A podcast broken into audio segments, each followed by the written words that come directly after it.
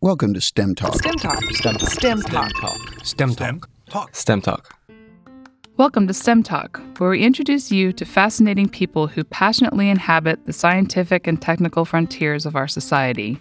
Hi, I'm your host, Dawn Kernagis, and joining me to introduce today's podcast is the man behind the curtain, Dr. Ken Ford, IHMC's director and chairman of the Double Secret Selection Committee that selects all the guests who appear on STEM Talk.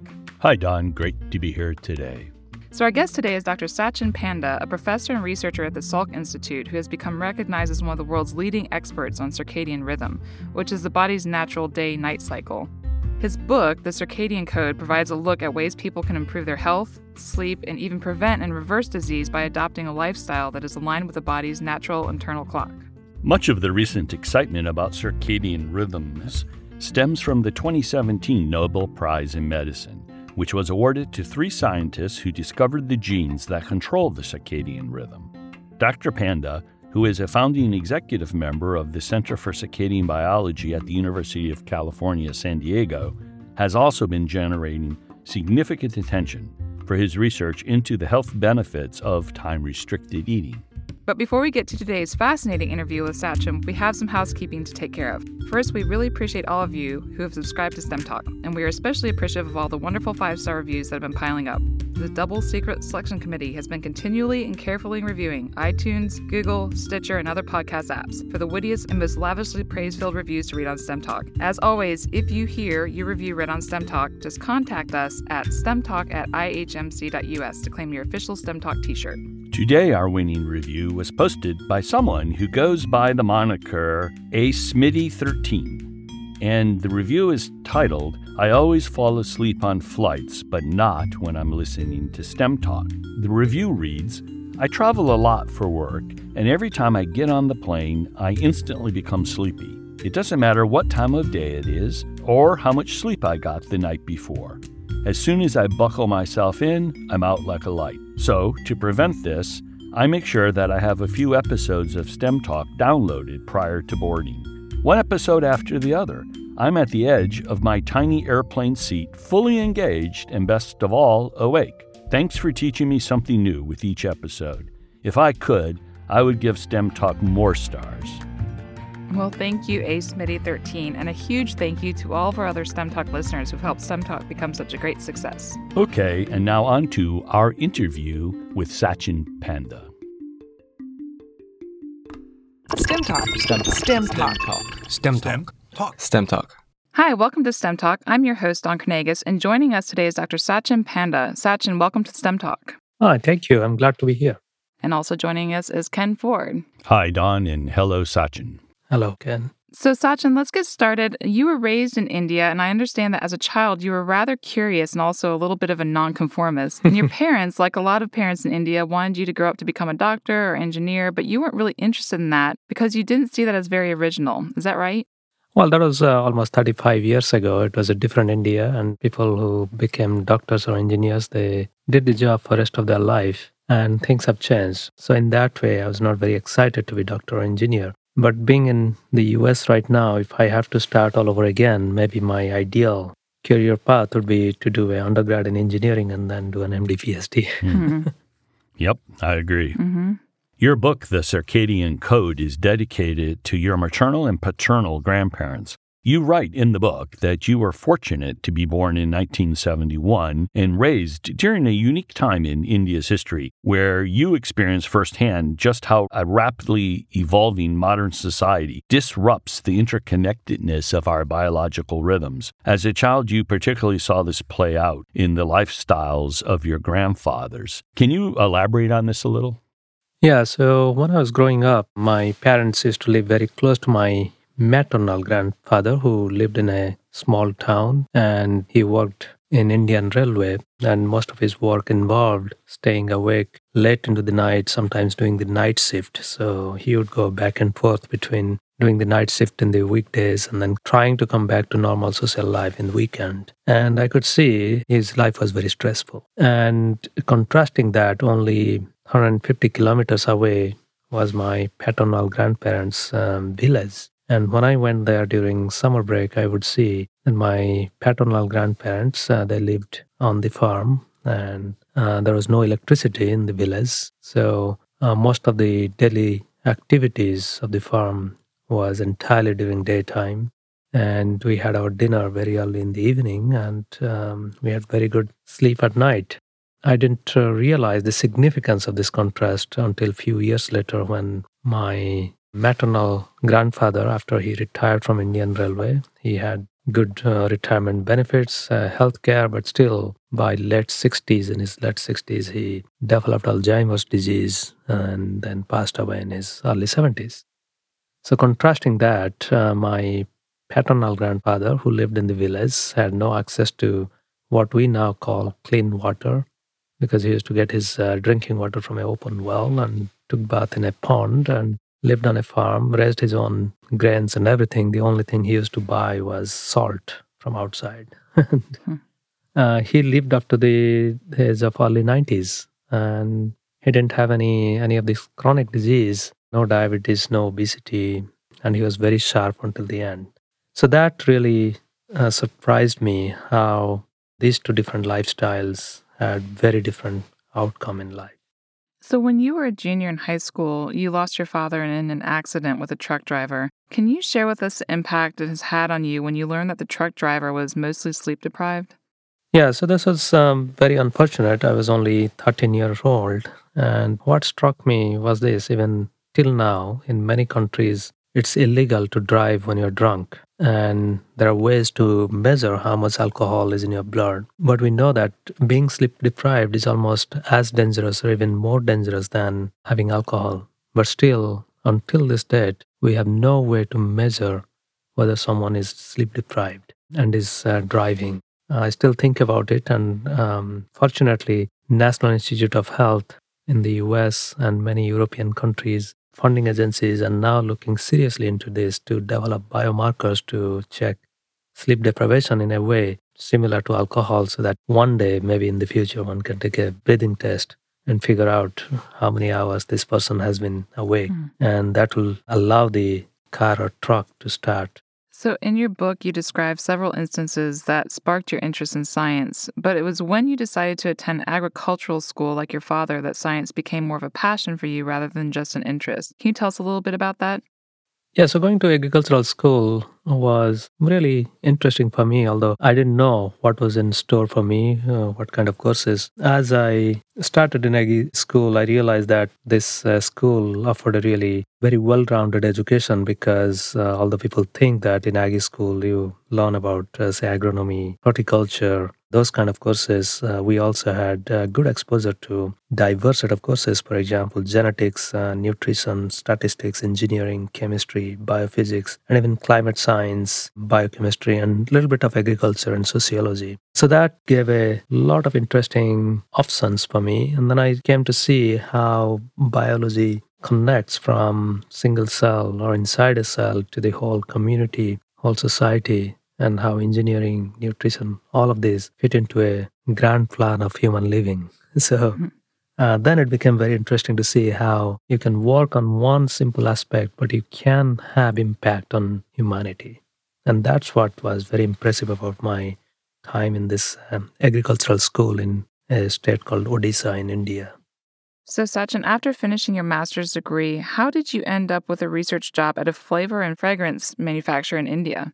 Well, actually, that was also surprising for me because I didn't know that uh, such jobs existed. But during my master's, I worked on plant biochemistry and molecular biology. When we think of plant products, we always think of nutrition, but at the same time, there are a lot of fragrances, a lot of flavors that actually come from plants. In fact, some of them may come from stuff like uh, peppermint slugs or mm. from vanilla beans. The point is, many of these flavoring agents or fragrances are not really present in its mature form inside the plant. In fact, you take the plant product and then process them using biochemical techniques or molecular techniques, and then you get the fragrance or flavors out. So, in that way, this was really exciting for me because I could use my knowledge on a completely different aspect of biology that I had never thought about. And that also exposed me to this nice connection between agriculture say growing vanilla beans and how those vanilla beans uh, raised in southern part of India finally end up as flavoring agents in Western countries. To see that pipeline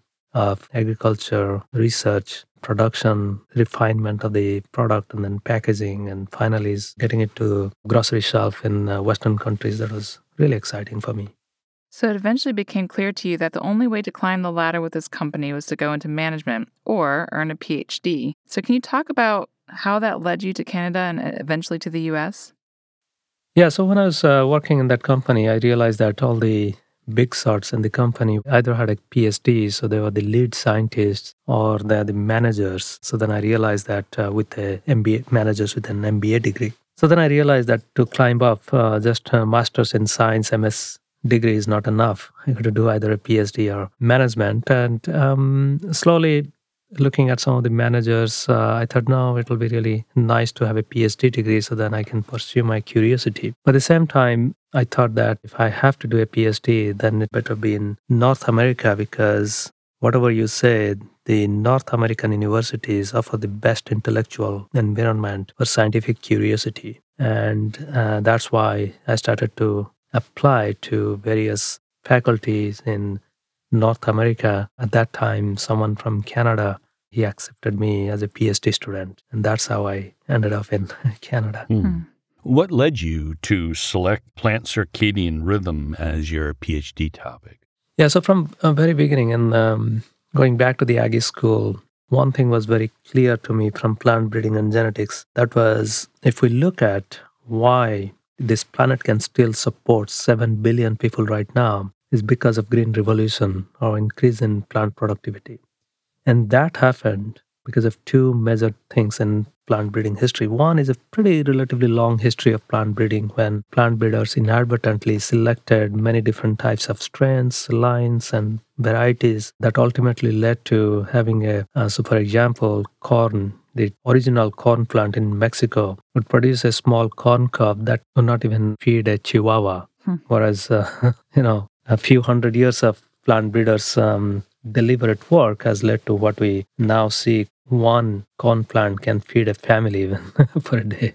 So similarly, uh, there are many progresses in um, plant breeding. And then the second thing that happened was um, the real green revolution by Norman Borlaug, who got a Nobel Prize. And he found that many plants, for example, wheat, can only be grown in one season, but he discovered a new strain that could be grown in three different seasons. So essentially, it would break the plant's normal affinity to flower and fruit in only one season. And that was really surprising that how can you break the plant's internal time sensing mechanism so that now the plant can flower in any season.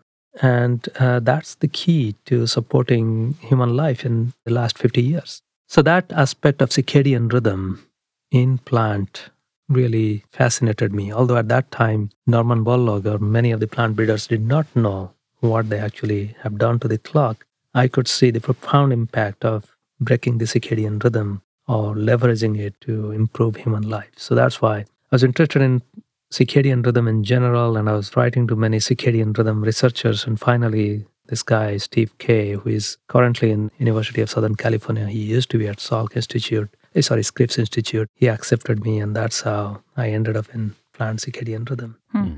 The circadian rhythm field is generally not dedicated to curing a specific disease. It's more aimed at understanding the timing mechanism, as you discussed, in biological systems like plants and fruit flies, mice, and humans. But you took a sort of different route and became interested in circadian rhythms and metabolism, as well as much else. But how did this come about? What caused you to be interested in metabolism as it relates to circadian rhythm?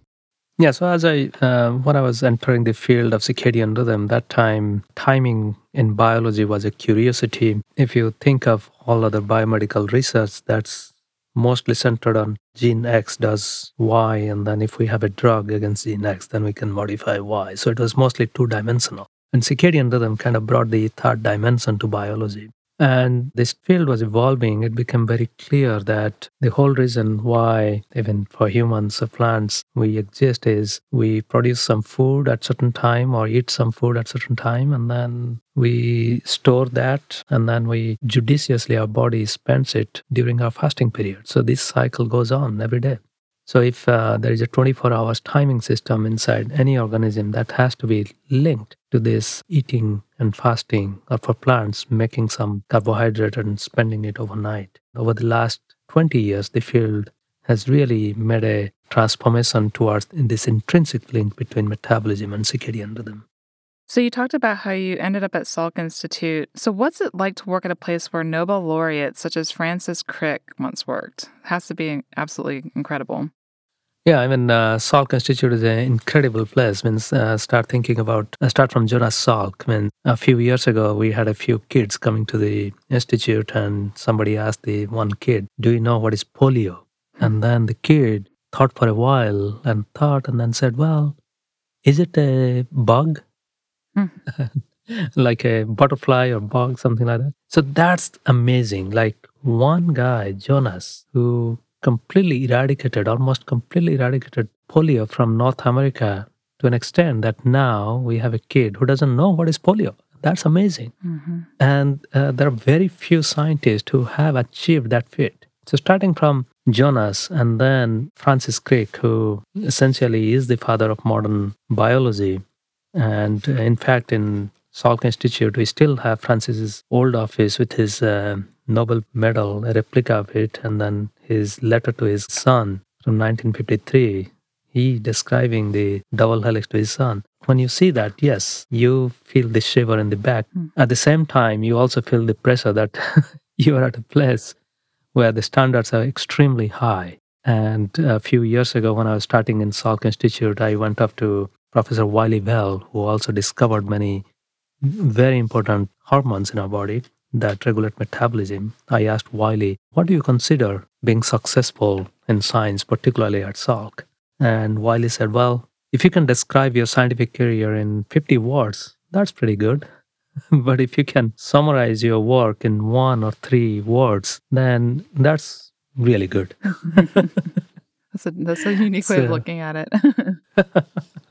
So, during your time at Salk, you've become well known for your studies on time restricted feeding in animals, particularly your studies on circadian timing and feeding in mice. Can you talk about your first mouse study where you took mice from the same mother that were identical in age and gender and fed one group an around the clock high fat diet and a second group the same diet but limited their eating window to eight hours? So, essentially, can you talk about that study and how the results so surprised you that you ended up repeating the experiment three times? Yeah, so the first study was um, very simple, straightforward. We had two groups of mice. Both groups were supposed to get the same number of calories from the same high fat, high sucrose diet. They used to get nearly 60% of their calories from fat and then 20% from sucrose and then the rest from protein. And every week we would weigh the food and weigh the mice, make sure that the mice ate the same number of calories. And after 18 weeks, we found the mice that ate in a time restricted fashion within eight hours. Although they ate the same number of calories, they were 28% less, almost one third less. And that was very surprising because as you know, people always say that the first law of thermodynamics and then say how calorie has to be conserved. So calorie coming in has to be spent either as uh, activity or stored as fat. So that was really shocking. What happened to this one third of body weight? So we repeated it. At the same time, we carefully measured how much uh, the mice were moving around for almost a week. Means we took a subset of mice and we made sure that their activity is also equivalent. So we repeated this experiment three times, and every time it came out the same. It was within 18 weeks, these mice would the difference in body weight will be somewhere between 25 to 28 percent and three times they're also repeated by independent people. So we knew that it's not tied to only one person doing the experiment in some way. So then we became very confident about the result. What motivated you to undertake this specific study and what were you expecting with the mouse studies at first? Well, the whole idea at that time was both mice do have the same genetic clock but the mice that eat randomly throughout 24 hours would have a clock that's pretty much dampened. So essentially, it's almost like a mouse that doesn't have a circadian clock. Versus mm-hmm. when we consolidate feeding, we thought that maybe consolidated feeding will sustain a healthy clock. At that time, if we look back by 2012, there was not much known about such huge difference between a mouse that doesn't have a clock versus a mouse that has a clock. Of course, there are some genetic studies, but the differences were not as substantial as this 28% body weight change. We are expecting, well, we might see some small differences. Maybe these mice will have less fat, or maybe they'll have slightly reduced cholesterol or fat in the blood. But we never expected such a big difference. So that was really shocking and surprising. So you published the results of these experiments in 2012. And the question then became Is eight hours a magic number? And I understand there's a pretty funny story about how eight hours became the so called magic number and how this led you to do further research. Yeah, so uh, actually, in those days, I had a graduate student, Christopher Vollmers, who is now a assistant professor in uh, UC Santa Cruz, and he was very meticulous in his experiments. But at the same time, around this, uh, he had a girlfriend who did not uh, let Christopher to be in the lab for more than nine hours. so, uh, so the experiment actually involved every day going to the mouse room and in the morning transferring the mice from fasting case to feeding case because the mouse room had inverted light dark cycle. And then around uh, after eight hours, he would go back and then change the mice again from feeding case to fasting cages. And each of these operations would take roughly half an hour. So that would make the nine hours he was allowed to be in the lab.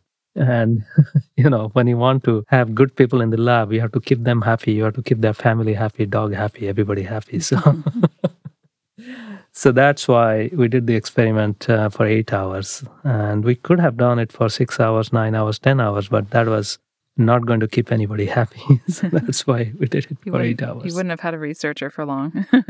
No, no. And actually, they're happily married and they're together even till today. Well, excellent.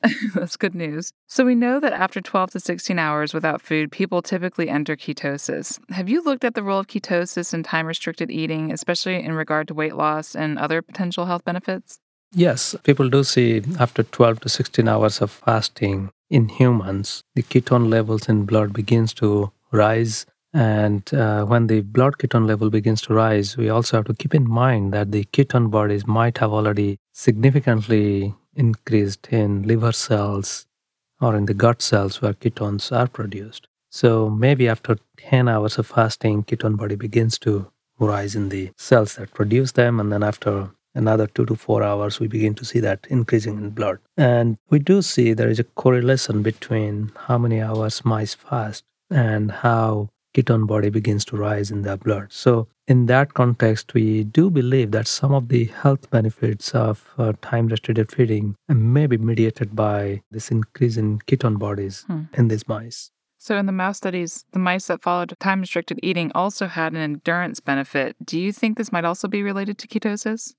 Yeah, that's a very interesting hypothesis because we have seen now in many independent studies that increasing ketone bodies increases endurance benefit, endurance exercise. And in our mice, we also see this very interesting aspect that when mice eat, say, ad libitum 24 hours or for 12 hours the same number of calories, 10 hours the same number of calories, or 8 hours the same number of calories, then the endurance benefit is the is most profound in mice that eat 8 hours. It is slightly but not significantly reduced at 10 hours, but at 12 hours eating, it's significantly reduced. So that tells us, and that also correlates nicely with the amount of ketone bodies. So in mouse, it is correlation. And people always say correlation doesn't mean causation, but at the same time, I would argue that lack of correlation never explains causation. Good point. So, so in this way, I think um, if you combine both human studies and mouse studies that we know so far, that's why I feel that some of the endurance benefits may be due to ketogenesis. Yes, a, uh, a lab uh, at UC Davis had, has seen increases in grip strength in mice and endurance when the mouse were fed a ketogenic diet. So I, Yeah. I think you're right. Uh, but uh, I should also point out if you look carefully in that UC Davis study, you'll see that the ketone, the ketogenic diet was given once a day. And I talked to the lab, and then they said, yes, the Right. mice actually finished that food within 10 to 12 hours. Yeah. Um, so the mice also self-expose, self-impose some Yeah. type of time restriction. Mm. Yeah, these these were probably lucky mice, right? So they were Yeah. time restricted ketogenic mice. Yeah. This is- the ones eating chow 24 hours around the clock. So let's talk a little bit about what time restricted eating looks like. I'm going to quote from your book where you say, The moment you eat breakfast or have your first cup of coffee or tea is the beginning of your eating window. And you go on to say that water doesn't signal the start of the eating window, but coffee or tea do. So now we have a colleague of ours at IHMC who is going around telling people to buy your book and try time restricted eating. But he says the moment he tells people they can't have coffee first thing in the morning, they throw a fit and say, absolutely no way. Since mice don't drink coffee and black coffee has zero calories like water, can you explain why you say coffee is forbidden in the morning? Or is there perhaps a little bit of wiggle room when it comes to black coffee? Oh, well, when I wrote the book, I was thinking about average Joe who goes to Starbucks or Peet's Coffee or Dunkin' Donuts and order a coffee. And if you watch carefully, you'll see less than 10% of people actually walk out with a black coffee. Yeah. most people will wait there. The coffee takes longer to prepare than it takes for them to consume it. So, keeping that in mind, I said, well, no coffee or tea. And also, back in India, I know a lot of people get up in the morning and then they have that tea with cream and sugar. So that's one reason. The second reason is this book is not written only for weight loss, uh, it's for overall health. We know there are a lot of people who do have acid reflux. Nearly 64 million prescriptions are written every year in the US for acid reflux. And then a lot of people take over the counter medication. And we know that black coffee or coffee in general in empty stomach can cause acid reflux for some people and that's why that's second reason and then the third reason is a lot of people don't understand that coffee or tea does affect their sleep. And there are a lot of people who drink coffee or tea outside the window in the sense they can't they drink coffee and tea late at night, even though they may be drinking black coffee late at night, which is no calorie, it can affect their sleep. So since the book is all about the entire circadian rhythm, including sleep wake cycle, that's why I mentioned that. But having said that, it's true that if somebody is drinking only black coffee or black tea, and is still following, say, eight to 10 hours of eating, then it's okay. And then, then I make three funny exceptions. One is if you are a shift worker and you did the night shift, and in the morning you are still sleepy, so it's better to be caffeinated and drive than to mm-hmm. drive sleepy. Mm-hmm. Second is uh, if you're waking up very early, say three or four o'clock, and then you have to report for work, and you have a work, for example, being in a studio as a newscast, then your job is on the line. you cannot be showing up to your job sleepy. So that's the second ex- exception. And then uh, third one is is coffee is the only thing in life that keeps you happy. Then you should have it. mm, well said. it has been widely and informally, of course, reported that uh, caffeine may be useful for resetting the circadian clock to treat jet lag induced by international time zone cutting travel. Given its widespread use, there seems to be a relative paucity of research on the phase response curve of caffeine. Judging by your observations, do you think some people may actually be able to use caffeine constructively to advance circadian phase related to international travel? Yeah, absolutely. People can use coffee by timing it properly for their shift work. That's very common and that can be used uh, judiciously. In fact, there are now studies going on in Australia to figure out how to time coffee in a way that it can increase alertness at work and not affect their sleep habit. Mm. So it's possible to do that. When you mentioned phase response curve, uh, phase response curves are very difficult and laborious to construct there are only light phase response curves uh, done for humans. Coffee becomes difficult because you have to do coffee on top of light dark cycle. Another thing that uh, comes into play is a lot of people are very sensitive to coffee. They metabolize coffee very slowly, so even the same cup of coffee will have widely different effect between somebody who metabolizes coffee quite rapidly versus someone who doesn't. Although we know the underlying genetics only recently, it was not possible to differentiate those people a few years ago. So I guess these studies are yet to come, but I strongly believe yes, with coffee, one can rapidly adapt to jet lag or shift work, uh, but one has to be judicious so that the timing and your own metabolism should not affect your sleep as well at nighttime. I was pleased to uh, learn a few years back that I'm a hyper metabolizer of caffeine. I'm on the opposite spectrum, so I cannot drink coffee after noon. So, a few years ago, your lab did some mouse studies that looked at obesity and type 2 diabetes. Can you talk about those experiments and findings? Yeah, so our first experiment was actually prevention. So in the first experiment, we had taken lean mice and put them on time restricted feeding or ad libitum, and then we showed that the time restricted feeding prevented obesity, type 2 diabetes. But the real question for translation to humans was can obese and mice that are glucose intolerant who are in the early stages of diabetes can they benefit so that's why what we did, we fattened up the mice by feeding them this high sucrose diet for almost uh, 23 weeks. That's pretty long for a mouse life. And then we put them on nine hours time restricted feeding. And then over the next 13 weeks, we could see that these mice gradually lost a good amount of their fat, not muscle. And they also improved their glucose intolerance. So that now they became more tolerant to glucose. So the insulin was working very well. And I think that was the most critical experiment in the last 10 years in my, in my lab because there are a lot of ways to prevent. But right now, when we think about, say, almost two thirds of the US population is overweight or obese, if we want to think of a solution that can be mass adopted, then time restricted feeding had to have this therapeutic effect. So that's why this is a very important finding mm. in our lab.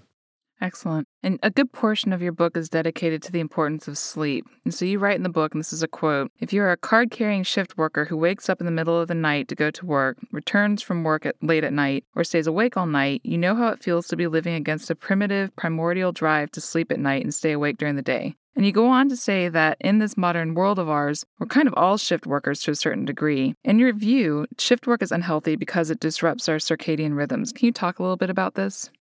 Yeah, so if we think of what is the definition of shift work, and you know this is a very ill-defined term in general literature. If we look at the World Health Organization or International Labour Organization's definition of shift work, which is a compilation from many European countries' definition, shift work is essentially somebody staying awake for three hours between 10 p.m. and 5 a.m.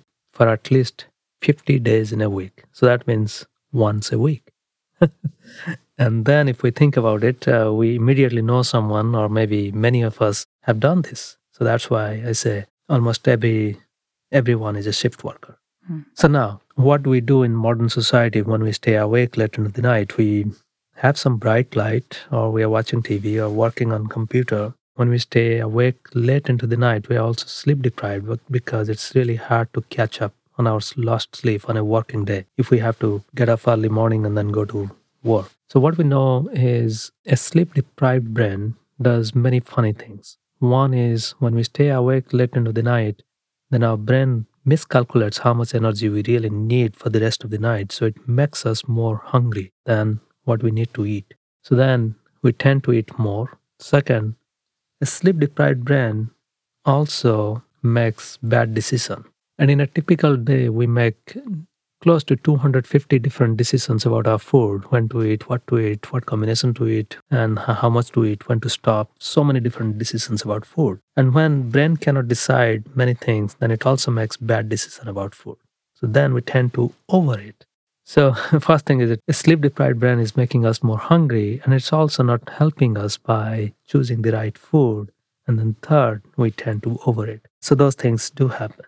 Then at the same time, when we eat late at night, Sleep deprivation in combination with late night eating also causes more damage because during our sleep we also produce growth hormone that helps repair our damaged cells. So when we sleep less, we have less growth hormone to repair our cells. And then when we eat late into the night, then our stomach is also still working to digest the food, so the stomach cannot repair itself. So the lack of growth hormone and also having food in the stomach slows down the repair process so that we accumulate more and more damage in our gut. And our gut lining is, when it's damaged, then allergy causing food particles or disease causing bacteria or bacterial cell walls, LPS, for example, can enter our blood and cause more inflammation. So that's why lack of sleep or shift work like lifestyle has more cascading adverse effect on our health than we currently understand. Hmm. Do you have thoughts on uh, what an ideal ratio of deep sleep to REM sleep would be? You know, in an ideal human, what would that look like? Yeah, that's a hard question because this is where I have to defer this to some sleep specialist. Because as we age, we also change our sleep pattern as we as we have less and less REM sleep. We also have less and less deep sleep. Then the question is if we sleep long enough. So, for example, if somebody is sleeping, say, six hours versus someone sleeping for eight to nine hours, by lengthening the number of hours one can have rest, can one catch up on REM sleep or can one catch up on deep sleep? So, I'll not go into this guesstimating, but I think um, I'll leave it to the experts. Hmm. Well, thank you. So I understand that you think very highly of firefighters and that you have a study underway looking at firefighters and shift work. And I also understand that you think firefighters and mothers of newborns have a lot in common. Can you talk a little bit about this? Yeah, I mean, um, I call all the shift workers as the guardians of the society. Hmm. I, would, call them guardians of the universe, but then my postdoc said no, just the society. well, uh, if you think about it, um, firefighters or ambulance drivers and nurses who are doing night shift, um, they're actually responding to our emergency at a time when the rest of the society is asleep. The same thing happens for a new mother. The new mother has to respond to this baby waking up in the middle of the ti- night three, four times and crying. In fact, few uh, last year, a couple of people from my lab and from UCSD, they wanted to experience the life of a firefighter. So they went and spent 24 hours in the busiest fire station in San Diego. And when they came back, they described the experience as being a new mom with a crying baby because you don't know at what time of the night and how many times in a night the siren will go off and then you have to get up. Sometimes you may not have to do much, it's just a random cry from a baby, for example. And sometimes you have to actually get into the gear and drive to the spot and then come back after half an hour completely sleep deprived. So, in that way, every new mother is a firefighter. and uh, we know how much disruption every fire- firefighter has in daily life. Similarly, every new mother also has a lot of circadian disruption. So, in line of that, uh, we are doing a very unique study uh, looking at how we can optimize circadian rhythm among firefighters. And in the larger context, this is also important because if you look at clinicaltrials.gov website, there are nearly 350,000 plus clinical studies going on. But in 99% of those clinical studies, shift work is exclusion criteria. So that means, although in modern society, our life depends on 20 plus percentage of shift card carrying shift workers, and we know that lifestyle is really bad for your health. 99% of our clinical studies to improve human health excludes them. In that context, our new study to figure out how to optimize circadian life of firefighters and what are the benefits we are going to see excites me. And we're happy that San Diego fire and rescue firefighters have been extremely eager for this study because they understand that whatever comes out of the study will, if we see positive impact, then it will uh, impact 1.2 million firefighters in North America. Mm, that sounds uh, like something they should be excited about. Yeah, absolutely. Yeah, yeah. Numerous studies have shown that restricted feeding schedules may be able to shift the phase of activity in animals such as mice, as we earlier mentioned. What do you think the underlying mechanisms might be, and do you think it might be possible to use diet to expedite entrainment to shift at light dark cycles in humans, such as firefighters or international travelers? Yes, a few years ago, actually, when even in my lab, uh, we always thought that the light dark cycle is the master time giver to our circadian system. And so we knew that almost every organ in our body has a circadian clock and it has to be entrained or synced with the outside world. And we always thought it's the light dark cycle that syncs everything. But few years ago, almost 10 years ago in 2008, we did a simple experiment where we fed mice during daytime when they're not supposed to eat. And we found that in liver, almost every circadian clock gene and also every gene that ever cycles, they change their phase or the time when they reach their peak period by almost 12 hours, as if the light dark cycle didn't have any effect. It was the feeding fasting cycle. And over the last 10 years, numerous other labs have done the same study and they have found it's not only the liver clock, almost every organ in our body, in a mouse body, including many parts of the brain, actually track eating fasting rhythm. Only a small part of the hypothalamus tracks light dark. And few last year or the year before, scientist who has done a lot of stuff in this area, Dr. Carolina Escobar from Mexico City, and actually I was in her lab last week. She did a very interesting experiment. She did the same, she asked the exact same question that you asked for jet lag. Can you simulate jet lag in mice, change the light dark cycle, change the feeding fasting cycle, or change both of them and see which mice reset faster? And what she found was when you change both the light dark cycle, which naturally happens when we fly from one time zone to another time zone, and in sync, you also change the eating fasting cycle, then these mice re-entrain to the new quote unquote time zone or new light dark cycle much faster than when you change only light dark cycle. Mm. So that very simple experiment done in rats has a huge impact. Now we are thinking that maybe we should also pay attention to changing our eating fasting cycle, particularly when you have jet lag. Sometimes people wake up in the middle of the night feeling hungry and they go open the fridge or eat something. And that's the last thing you want to do when you have jet lag. So one should really pay attention to eating fasting. And in that way, one can re entrain much faster to a shift work or to jet lag. Hmm. In your book, you mentioned that chronotypes, the existence of night owls and morning larks, are largely a myth. However, there is some evidence for different wakefulness periods in hunter gatherer populations not exposed to artificial light. Do we really know whether chronotypes exist or not? Yeah, I mean, uh, when we say chronotypes, mostly people relate their chronotypes to night owl. And then the night owls are a very different group because a large proportion of night owls are night owls because of two things either they're drinking coffee in the afternoon or they're exposed to a lot of light. So, in that way, when people think that they are night owls because of some genetic predisposition, they have to think it twice. They have to think how much light they're exposed to or how much coffee they're drinking. And then the early birds are maybe they are the ones who may have a strong genetic uh, basis, uh, but there are very few early birds actually.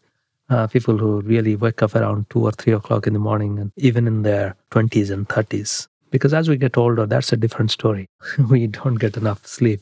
Now, going back to hunter gatherers, there is this continuous debate whether people used to have biphasic sleep, people used to sleep. Many people think that historians, particularly, they have come up with this uh, idea that in many cultures, in many historical periods, they have found evidence that people would wake up around three or four or two o'clock in the morning and then stay awake for a couple of hours and then they would go back to sleep for another couple of hours. It also happens in modern societies. Some of us do that. And in fact, uh, I have experienced it personally a few times. But there are few studies with the hunter gatherers where they were given this activity watch that can track sleep wake cycle, and they don't find widespread observation that these hunter gatherers wake up in the middle of the night and stay awake for a couple of hours. So that's what created some confusion whether this biphasic sleep was there and somehow these modern scientists who have gone to hunter gatherers they haven't found it. I think uh, both are right because you know it's almost like we know that as we get older it's very hard to have consolidated sleep. And if we are not careful we'll wake up and spend a couple of hours staying awake and then going back to sleep. But it doesn't happen among young people. And many of the hunter gatherer societies that are explored, maybe we uh, track the relatively young people. Uh, but then the question is is biphasic sleep normal? Is it uh, common? This is where we have to make a distinction. What is common may not be normal. For example, if a lot of people have acid reflux and it becomes common, is it normal? No. So, similarly, having fragmented sleep, if it was commonly found in many cultures in history, was it normal? I doubt it. STEM Talk is an educational service of the Florida Institute for Human and Machine Cognition, a not for profit research lab pioneering groundbreaking technologies aimed at leveraging and extending human cognition, perception, locomotion, and resilience. So, you were recently at a symposium in Stockholm, and a well respected scientist in the area of obesity came up to you after your talk and said there's no data that shift work causes more disease. How did you respond?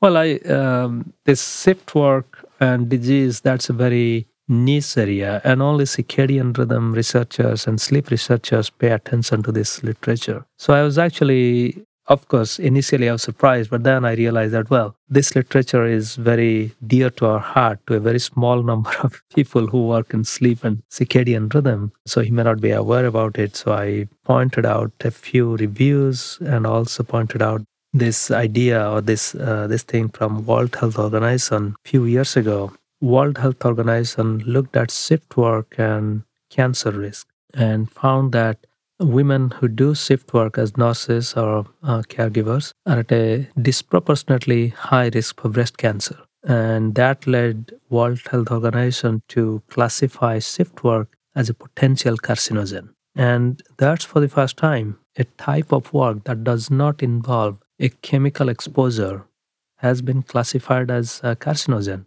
Hmm. and when I mentioned to him, then he realized that yes, that must be rich literature. He said he would go back and look at it uh, more carefully. So, a lot of people watch TV just before going to bed, and others stare at their laptop and tablet screens in bed. Can you talk about the importance of darkness when it comes to sleep and our circadian rhythms? Yeah, so in modern society, we have lost our right to darkness, I would say. It's a great way of putting Uh. it, by the way. yeah, I mean, we, we really need darkness because almost 16 years ago, my lab, that time I was a postdoc, and two other labs co discovered this blue light sensing protein called melanopsin. It's present in only 5,000 cells in, it, in each human retina, and they sense mostly blue spectrum of light. And why this is important is almost up to 150 years ago, uh, before modern electricity, we actually didn't have much access to blue light at night because the candlelight or the firelight is very poor source of blue light. So that means even though we can see under firelight, candlelight, or even the old Edison bulb with tungsten filament light, there's not enough blue light to activate our melanopsin. And this melanopsin does many things. Uh, these cells are literally hardwired to the master circadian clock neurons in our brain. And they're also connected to, indirectly connected to melatonin producing cells in the pineal.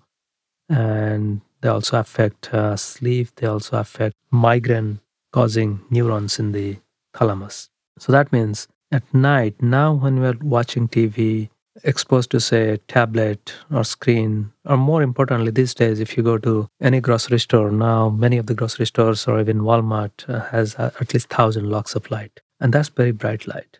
So what it is doing is it's really reducing the amount of melatonin our brain is producing for several hours even after we get out of that store or even after we switch off our tv for a few minutes in case of tv so in that way we are turning off a hormone in our brain that should make us to sleep.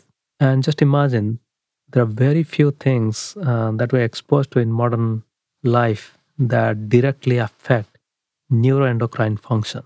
And light at night is turning out to be one of those environmental factors. Hmm. Uh, so as we are exposed to more light, uh, we are likely to sleep less and we're likely to make many more bad decisions like eating late at night and eating unhealthy food. So in that way, this is a this is just a trigger for many unhealthy behavior, and that's why more and more I'm more interested in how to raise awareness about light and how to shape public policy or make lighting engineers, architects, and building code people who are in charge of guidelines and codes for buildings to incorporate the knowledge about light into built environment. Hmm. So, you had a 2017 paper in Aging Research Reviews titled Circadian Rhythms, Time Restricted Feeding, and Healthy Aging. And you point out that circadian rhythms optimize physiology and health by temporally coordinating cellular function, tissue function, and behavior. Can you talk about how your study found that optimizing the timing of external cues with defined eating patterns can sustain a person's circadian clock and also possibly prevent disease?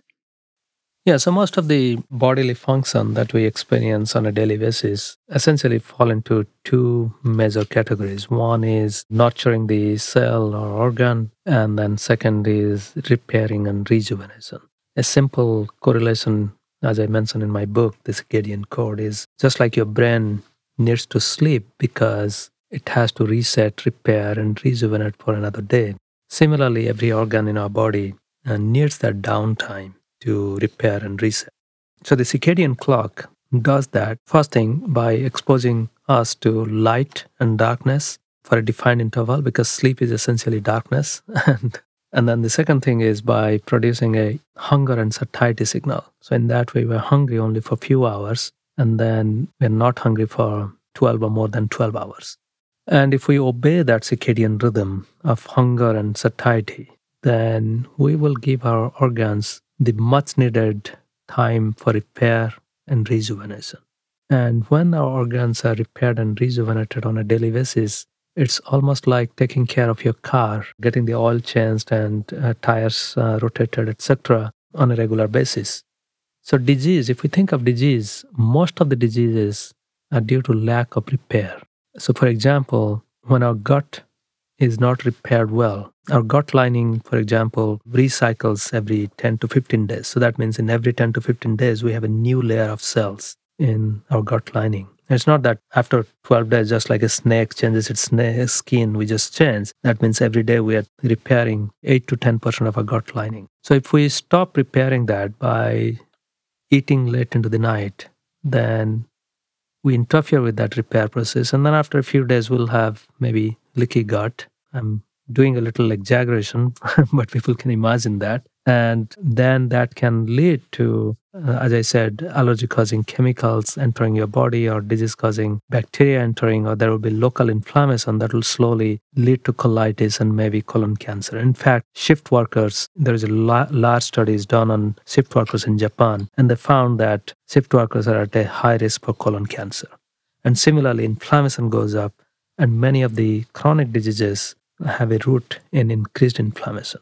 So that's why having a strong eating fasting rhythm and having a strong sleep wake cycle and avoiding light for at least few hours before going to bed can sustain a healthy circadian rhythm and when the rhythms are sustained then everything else falls into its right place and we can delay disease hmm. or even sometimes reverse some of the diseases so, your recent paper appeared in Cell Metabolism and was titled Time Restricted Feeding Prevents Obesity and Metabolic Syndrome in Mice Lacking a Circadian Clock. And in that study, one group of mice was fed food, ad libitum, and then and they gained weight and showed genotype specific metabolic defects. However, mice that were fed the same diet with a time restricted window of 10 hours were protected from excessive weight gain and metabolic diseases. Can you talk a little bit about that study?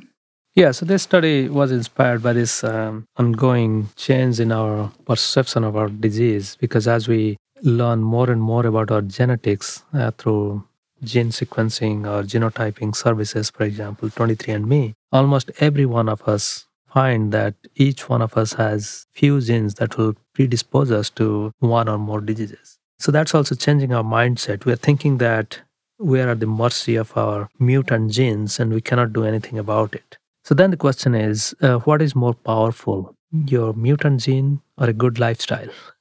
That's why we did this study where we took mice that did not have their internal clock because they lacked critical clock genes. So in this case, although the mice own body, own brain and organs cannot tell when to stop eating and when to start eating, we asked if we bring a external dis- discipline, in this case timing of food, and say, well, we know you have a genetic defect that doesn't allow you to figure out when to eat or not to eat. But if we tell you when to eat and not to eat, can we keep you healthy even in the presence of this faulty gene? That's why we did this experiment, and surprisingly, what we found is these mice were as healthy as the mice uh, that have normal clock and were following this time restricted feeding regimen. And we think this is very important because as we know as we are learning more and more about circadian clock and we are doing more and more GWAS studies where people are linking mutation in clock genes clock regulated genes or mutation in for example melatonin receptor a protein that binds to melatonin uh, many of these mutations are very common. As common as 30 to 40% of population have some of these mutations. And those mutations uh, imply that these people are at a high risk for obesity, diabetes, or some of the cardiovascular diseases. Then the question becomes if people come to know about it, what can they do? Are they hopeless or can they do something in their life? Of course, mice do not have that self discipline, but humans, with the right knowledge, we can self discipline ourselves and be more careful. So that's why we're excited about this study that um, this will help people who find out that they have a faulty gene and they can be a little bit more careful about when they eat and hopefully they can uh, negate or reduce the adverse effect of genetic defects. Hmm. Interesting. Are the benefits of time restricted feeding reproduced in different mouse strains and across both genders, or have all studies been done on the same uh, strain of mouse and the same gender? Yeah, slowly we are seeing that the effect of time restricted feeding is being replicated in different um, mouse strains and uh, female mice, particularly the mouse strain that we use, uh, C57B6, is a widely used mouse strain. Those female mice actually do not become obese with a high fat diet. So once they don't become obese, then it's difficult to show the benefit of time restricted feeding. But if you ovariectomize those female mice, and this is a study done in UCSD, University of California, San Diego, then these mice mimic postmenopausal women's life and they become obese. And if you put them under time restricted feeding, then they lose a good amount of weight and they also improve their glucose uh, intolerance. Hmm. So that's uh, one clear example that it benefits both male and female mice. In terms of strains or genetic background of mice, some of the circadian mutant mice studies that I alluded to, some of those mice were actually in mixed background. So that's one idea that it works on multiple strands. Of course, Drosophila is too far from human, but in Drosophila we have done time restricted feeding in multiple different strains of flies. And in fact, that was done in uh, uh, San Diego State University, from where I'm speaking to you right now. And they also found it's effective in multiple strains. Right now, in our lab, we have been trying it in other strains of mice. And then the good news is it's working in other strains of mice. Hmm.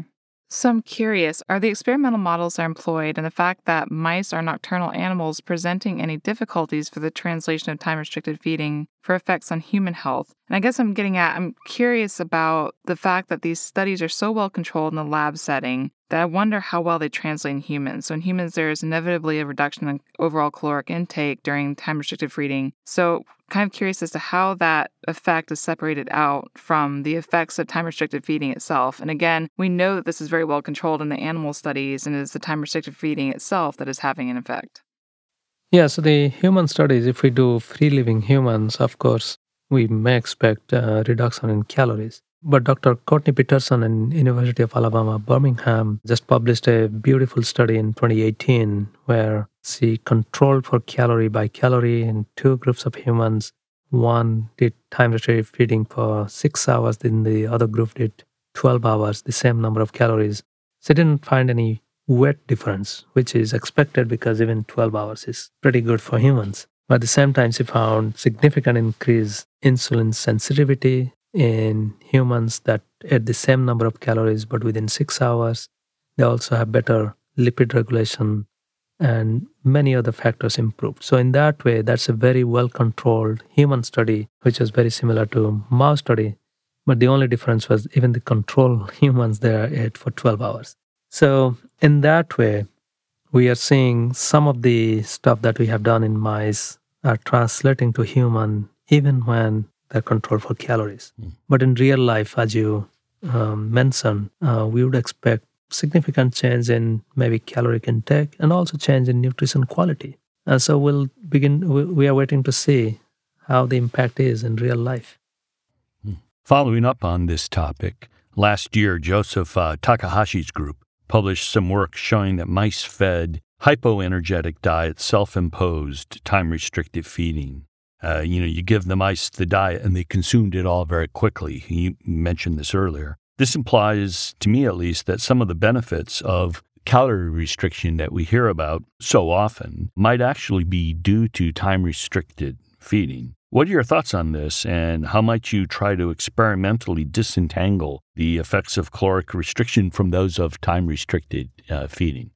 Yeah, this is a great scientific curiosity for caloric restriction and circadian rhythm field. And in fact, that key experiment done by Joe Takahashi was very important.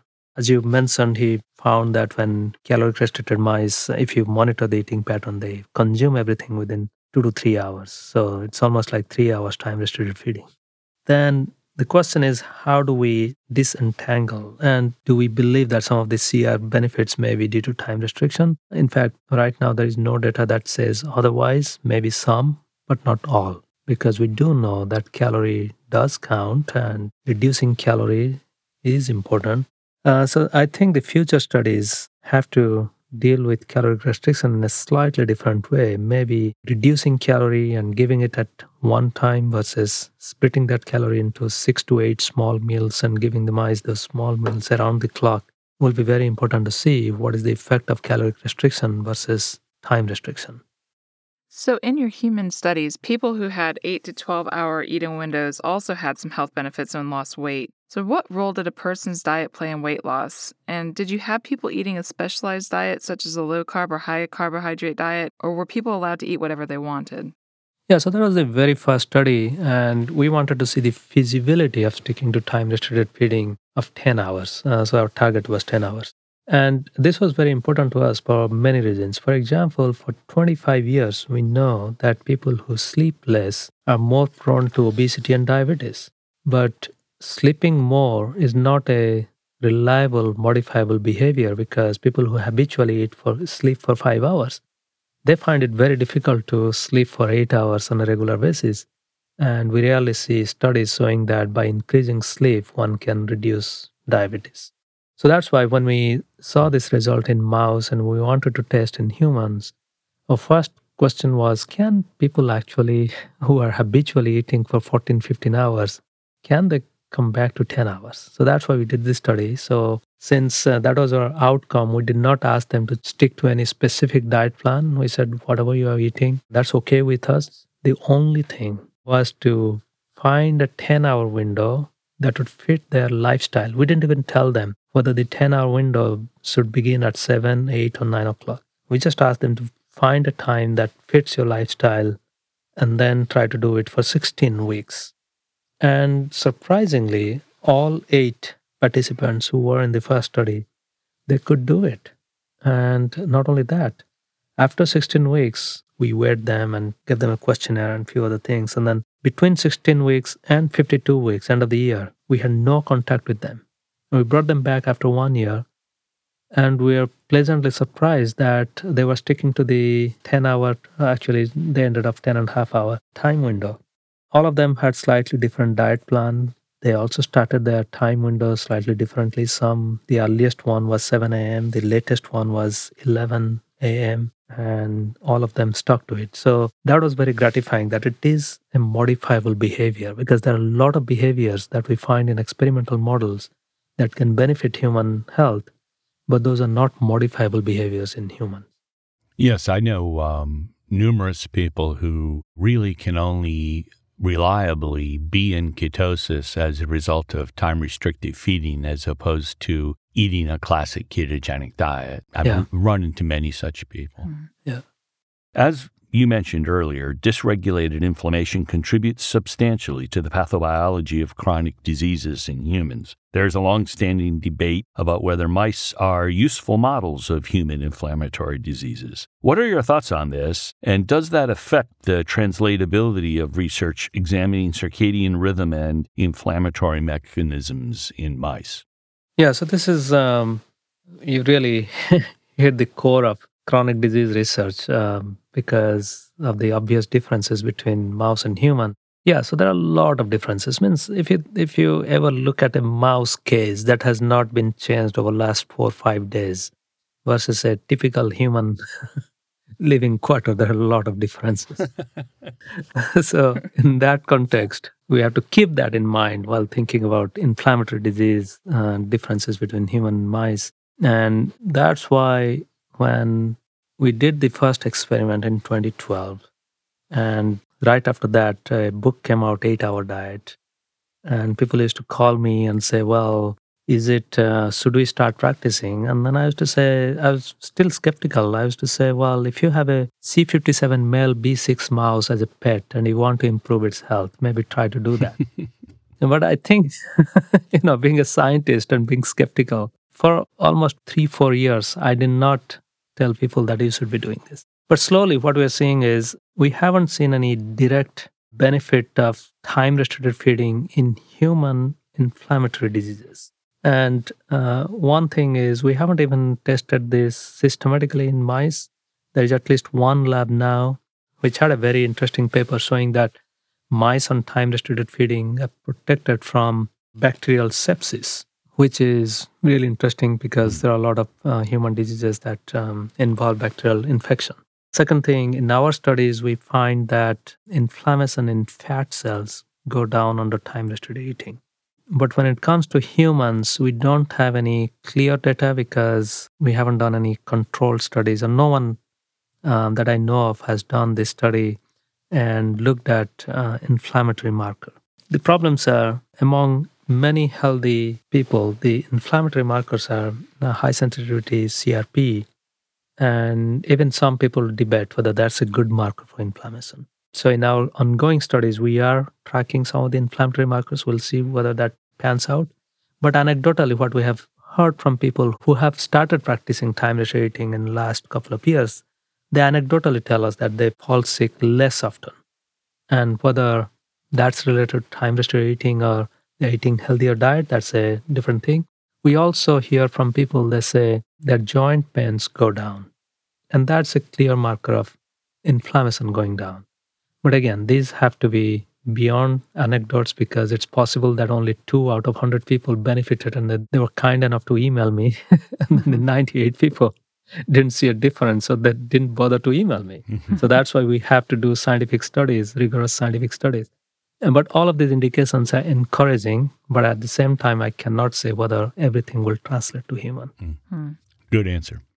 So, at your lab at the Salk Institute, you've developed an app called My Circadian Clock, which is part of a research project that's using smartphones to track people's daily behaviors. And we'll make sure to include a link about that project in the show notes for this episode. But can you give us an overview of the project as well as tell people how they can participate in the research?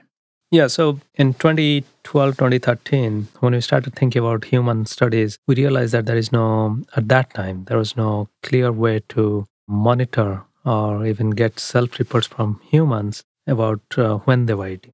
So we developed this app called mycircadianclock.org. People can go to the website called mycircadianclock.org where they have to consent to our study and give us a little bit information so that we can link their lifestyle to their health, just body weight, BMI, uh, not much, no disease information.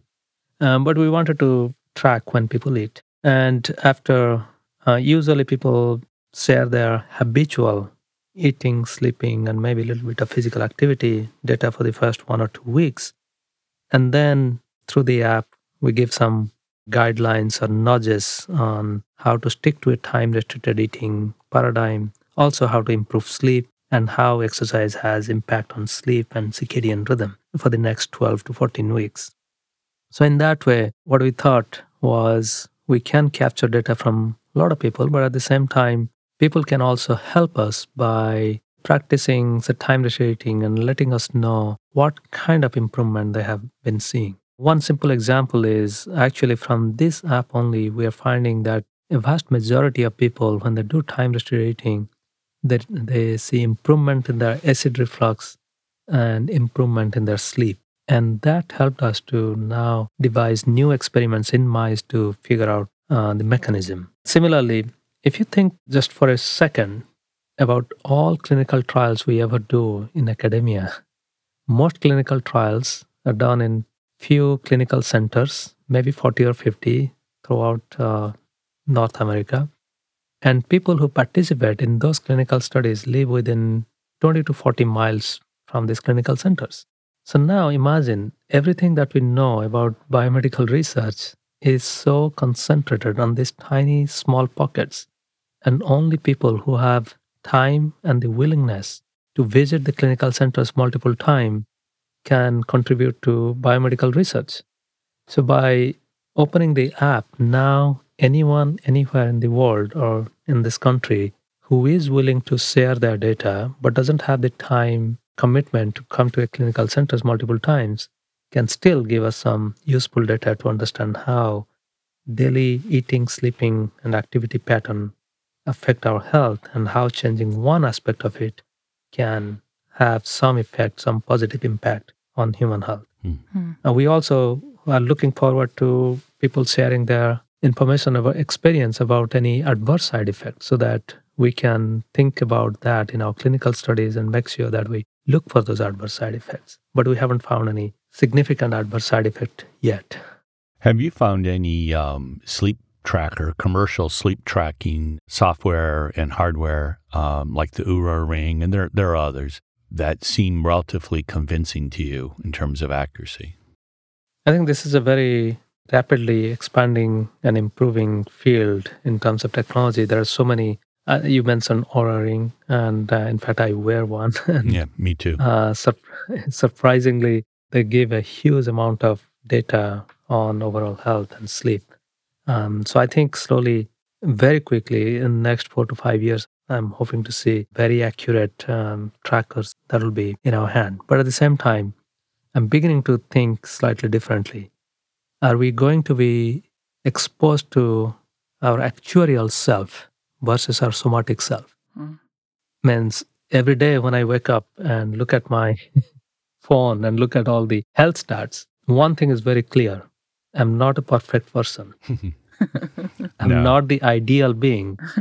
and then the question is is it creating more anxiety in Exactly. me and and am i getting driven by this actuarial number whether it's you are 300 you got a score of 300 you should have been at 500 and then the question is how is that data going to be used for my healthcare or for my insurance so I think in the next few years, we're also beginning to see that debate going on because whatever happens at this at this time, whatever tracker we are using, it's just giving us correlative data. Can it really predict what time I'll have my heart attack? Maybe not. Mm. But can this data be used to set my insurance policy? Maybe. So that's where, although we have strong regulation now, how to use genetic data, we don't have that guideline how to use this actuarial data that comes out from our sensors um, for our healthcare. Yeah, you wake up in the morning feeling pretty good, and then you look at your sleep score and say, "Ah, oh, I'm going to go back to bed. I'm gonna skip the gym today." So, I suspect that you get asked a lot of questions about time restricted eating and longevity. And there was a paper that came out from the National Institute of Aging that showed time restricted eating might increase longevity. Can you talk a little bit about how that might happen? Yeah, this was a very long awaited paper from Rafa de Cabo, who is also a good friend of mine. And he has been doing this longevity experiments for a long time using caloric restriction. And uh, a few years ago, I think after our paper came out, he got curious about the effect of, as we discussed previously, caloric restriction also has a component of time restriction. And he wanted to disentangle that in a slightly different way what he did was in his experiment for one specific he tried two different diets but for each diet he had instead of two groups that typical caloric restriction people do one cr and one ad lib he had three groups one cr one ad libitum and then he measured how much the ad lib mice were eating and then he gave the exact number of calories every day to a third group of mice every day at the same time around evening time so when you give ad lib ration to this third group of mice, they usually eat that within 12 to 13 hours, maximum 13 hours, sometimes between uh, 10 hours. Um, so what was interesting was this third group now almost looks like time restriction because they're eating the ad lib ration, but they're eating within 12 hours every day. And at the end of the experiment, what we found, as expected, the caloric restricted mice lived longer, but the what he calls meal fed, which is time restriction, those mice lived longer than the ad lib fed mice. So this is another way, as Ken had asked me how to disentangle. This might be another way to disentangle, although the meal fed mice were not consistently eating the same number of calories every day within 12 hours. For a good number of days, they were eating all their calories within 12 hours. And the idea that they can eat the same number of calories as ad lib and can live slightly longer uh, than the ad lib is very exciting. And uh, Rafa also found this was not specific to that particular diet. That's very important. He had tried two different diets, and in both diets, this time restricted fed mice lived longer than the ad lib fed, uh, but they did not live as long as the caloric restricted mice. So, you have done quite a bit of work with Valter Longo, who is the author of The Longevity Diet and who was our guest of episode 64 of STEM Talk. And Walter is best known for his fast mimicking diet. The two of you, however, offer different recommendations in your books. So, can you talk about those differences as well as your work with Valter? Yeah, Valter also comes from uh, caloric restriction field, and I think he has done something uh, very important because a lot of people they when they want to try caloric restriction, it becomes very difficult because what to eat, how much to eat, counting calories becomes difficult. For example, even I don't know how many calories I have eaten since morning.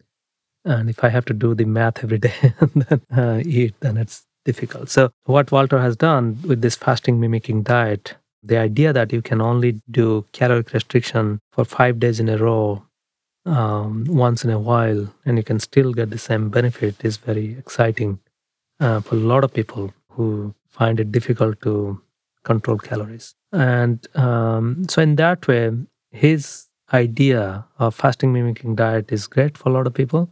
And what I do in my labs is the time restriction, which comes from circadian field. And I say, well, one can try to eat maximum, sorry, between 8 to 10 hours and maximum up to 12 hours. Uh, that's a different way to look at it because time restricted feeding is a lifestyle.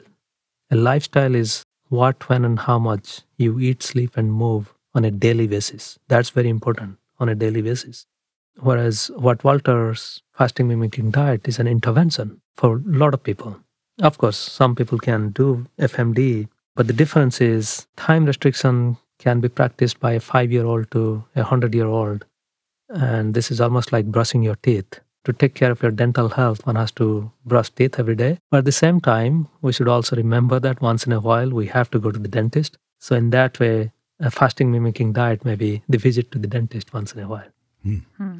Research on chronopharmacology seems encouraging. What are some of the main logistical constraints we face in trying to apply its tenets in the clinic itself? Well, the field of chronopharmacology is relatively young. I mean, there are some studies done in uh, 80s showing some of the breast cancer drugs work much better if given in the morning or evening, but most of the studies were quite limited to that. And it becomes very difficult to practice chemotherapy in a clinical setting because now we got to schedule people based on the timing of um, their own circadian rhythm and also timing of um, the uh, chemo that they're receiving. And logistically, it becomes a little bit difficult. But I think what will happen is just imagine if we can repurpose our insulin pumps for chemotherapy, then maybe in few years we'll see that um, people don't have to come to clinic for the chemo. They can actually have the insulin pump linked to some other tracker, maybe Oura or some other tracker that will monitor their internal circadian clock and will release the chemo at this same at the right time. So that's a little far fetched. But right now there are many other things also happening. For example, in my book, I describe this anti-inflammatory drugs for arthritis. We know the arthritis pain is much more severe in the morning than in the afternoon. And people tend to take the pain medication in the morning. But based on the circadian rhythm, we know that the medication, if taken at bedtime, is much more effective. In fact, now there are clinical studies available showing that pain medication for arthritis, if taken in the evening, actually reduces pain in the morning much better. And in fact, there are more slow release formulations that, are, if they are taken at the bedtime, they're even much more stronger. So, similarly, now there are few studies where a given drug is given at morning versus evening, and the efficacy at different doses are assessed. And one of them is the new SGLT2 inhibitors. These are the new class of drugs for treating diabetes. And what is interesting is based on the human circadian rhythm or primate circadian rhythm, would you expect if the drug is given in the evening that it's more effective? And in fact, in one of the studies now, it is shown that at a lower dose, these SGLT2 inhibitors are much more effective if given in the evening. So um, I think we are beginning to see few and few more studies. Another thing with pharmacology is many drugs are given at a very high dose so that the drug remains in our system for 24 hours. So at high dose, chronopharmacology is not very effective because we're flooding our system so much that timing doesn't matter. And the timing will matter where somebody has experienced a severe side effect to a high dose and has to take a lower dose. And in that case, timing becomes important. And those studies will just uh, come in the next few years. Hmm. So I listened to an interview you did with our good friend Tommy Wood, who was our guest on episodes 47 and 48 of STEM Talk. And Tommy was very impressed that when your mother came to visit, you convinced her to try time restricted eating. And Tommy was even more impressed that you had the guts to tell your mother that the kitchen in your house was closed after 8 p.m. And although she was a little reluctant about time restricted eating in the beginning and still wasn't that happy that you weren't a doctor or engineer, I understand that she has now become a complete convert about your career choice as well as about time restricted eating. Can you share with us what happened?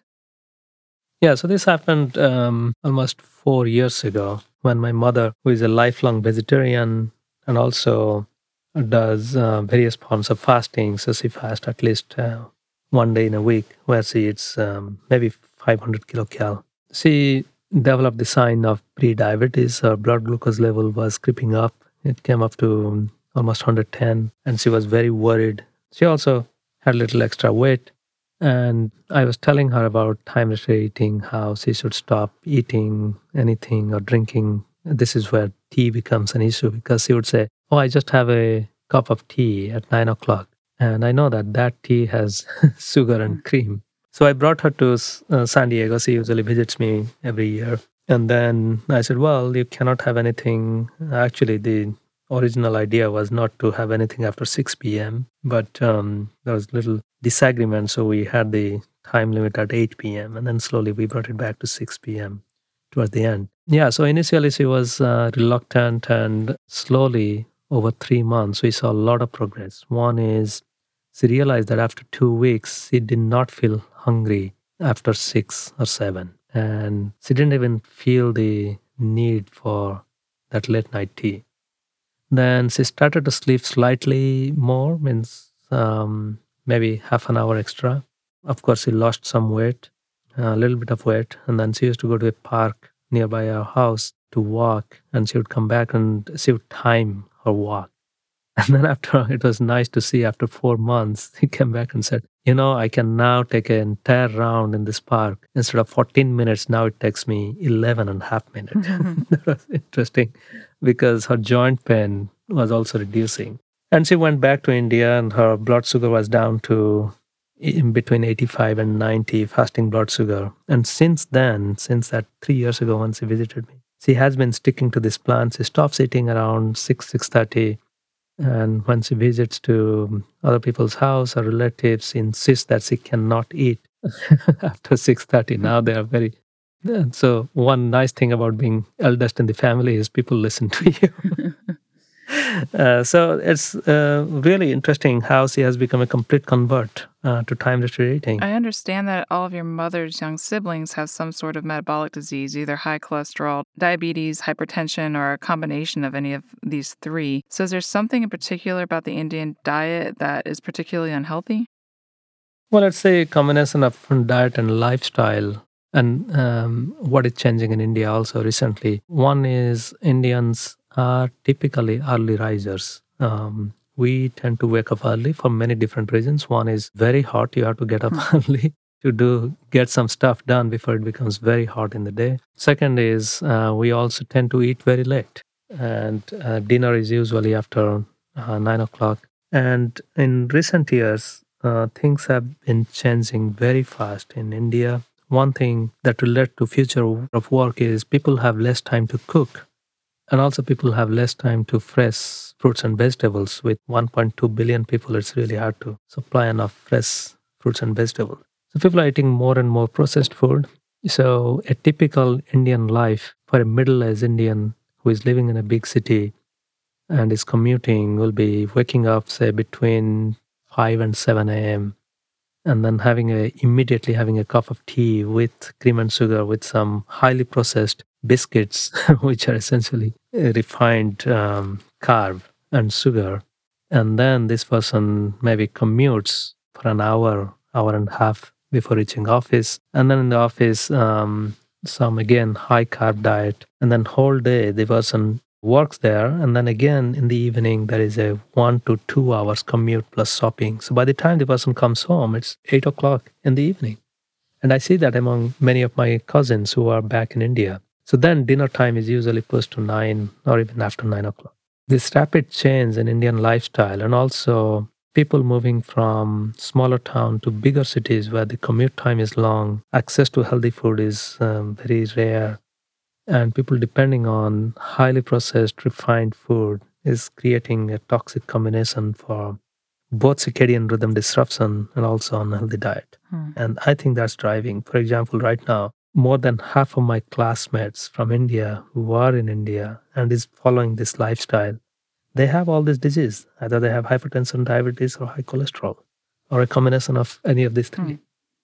so what does your diet and eating window look like on a typical day well, when I'm in town, and usually I have my big breakfast sometime between 7.15 and 7.30. I wake up around 6 o'clock and then I have my breakfast, and which is very rich in complex carb. For example, oatmeal, um, and then I have some cottage cheese that we make at home, and some dry fruits, um, sometimes eggs, and that's a big meal. And then Typically, actually, I don't, I skip lunch, or if I need to, then I have a very small salad or a soup.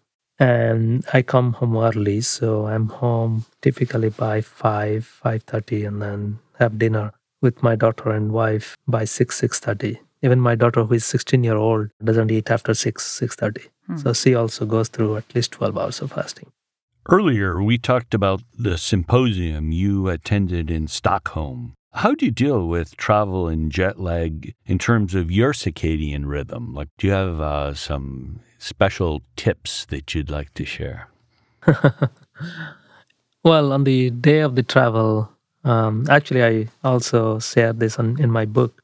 Bottom line is on the day of the travel, if you're doing an international trip or even East Coast to West Coast or vice versa in the US, then there is very little physical activity. So you don't need to eat that much. So I usually reduce my calories by half on the day of the travel.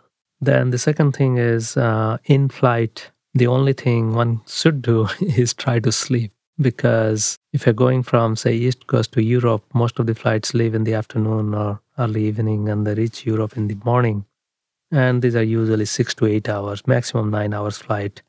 So between takeoff and landing and all the security safety instruction, you barely have enough time to sleep. So that's what I do. And after you, I reach the new time zone, I immediately try to stick to the new time zone. So that means early morning, I wake up relatively early and uh, wherever I travel, so that nearly 15 to 20 minutes before sunrise time in a decent place. I'm not talking about sunrise at 3 a.m. in, in Sweden. Um, I usually go out for a run so that I get some bright light by the time the sun comes out. Then I have my big breakfast and then dinner wherever I am. And usually I skip lunch. One thing is during jet lag, people feel more sleepy in the afternoon. And that sleepiness comes from postprandial dip after lunch. So the key to avoiding that late afternoon sleepiness is to completely avoid lunch. And you can do that only if you have a big breakfast. So that's my key. Mm. Hmm. So I suspect that you'll be doing a lot more traveling because more and more people are becoming interested in the research that your lab is doing. In terms of the future, what new studies are you considering and what direction do you think your research is going to take? Yeah, so some of the studies we are doing right now is are in humans. So for example, I told you about one firefighter study, then the other one we are starting with Dr. Pam Taub, who is the director of Cardiac Rehab Center in UCSD. We're doing a new study to see whether time restricted feeding eating will help people with metabolic syndrome. Um, so nearly 10 to 12 percent of uh, U.S. adults now have metabolic syndrome. So that includes high BMI, abdominal obesity, glucose intolerance or diabetes, type 2 diabetes, high cholesterol, and triglyceride. Uh, so, in fact, if you take each individual component of metabolic syndrome and you just ask how many people in this country have at least one of these five different factors, we will cover nearly 60 to 80% of people. So, in that way, this study will have a huge impact on figuring out how time restricted feeding will benefit, whether it will benefit, and how much it will benefit for a lot of people. Mm. Then, on the basic science uh, in mouse studies, most of our studies so far, and even all the time restricted feeding studies from other labs, have been focused entirely on young mice or barely on middle aged mice. We do not know how it will impact older mice. So that's another direction we are going. And we also haven't figured out, although we have published quite a few papers now, but most of our studies have been focused entirely on mouse liver uh, more extensive biochemical st- studies are done in mouse liver, uh, but we haven't looked at, say, heart, kidney, adrenal gland, gut, etc., which have a basis for many human diseases. So that's another line we are pursuing in the lab. So these are some of the stuff we hope that in next five to ten years we should see some results. That all sounds quite exciting. I wish you uh, all the best with that. Thank you so much, Kent. I'm looking forward to seeing the results of your work down the line, and we've really enjoyed this discussion today. So thank you again for joining us on STEM Talk. Thank Thanks you. again. It was a great interview. Yep. We appreciate you spending all the time. No, you're doing a great job because, you know, as scientists, we can only do the basic science, and it's really difficult to communicate the fruit of science to the general public. And you are that missing link. And in fact, in this uh, environment, the science education becomes more and more important to keep us healthy. So thank you for doing this wonderful stuff. Thank you very much. STEM Talk. STEM Talk. STEM Talk. STEM Talk. Talk. STEM Talk. So I have to say, it's amazing how little solid sleep and circadian effect is appreciated in overall health and wellness. And just a note, I am guilty as charged as someone who used to be a very proud all-nighter while in grad school and working on diving projects. So I do hope that as we learn more through research like Dr. Panda's research, that we are moving towards appreciating the body's natural cycles and need for optimal recovery. I am particularly intrigued with his studies on time restricted eating. The results he has seen in his trials with mice are quite amazing. It is going to be interesting to see what happens with the human studies that he is lining up. I agree. And if you enjoyed this interview as much as we did, we invite you to visit the STEM Talk webpage where you can find the show notes for this and other episodes stemtalk.us. This is Dawn Kernagis signing off for now. And this is Ken Ford saying goodbye until we meet again on STEM Talk. Thank you for listening to STEM Talk. We want this podcast to be discovered by others. So please take a minute to go to iTunes to rate the podcast and perhaps even write a review. More information about this and other episodes can be found at our website, stemtalk.us. There, you can also find more information about the guests we interview.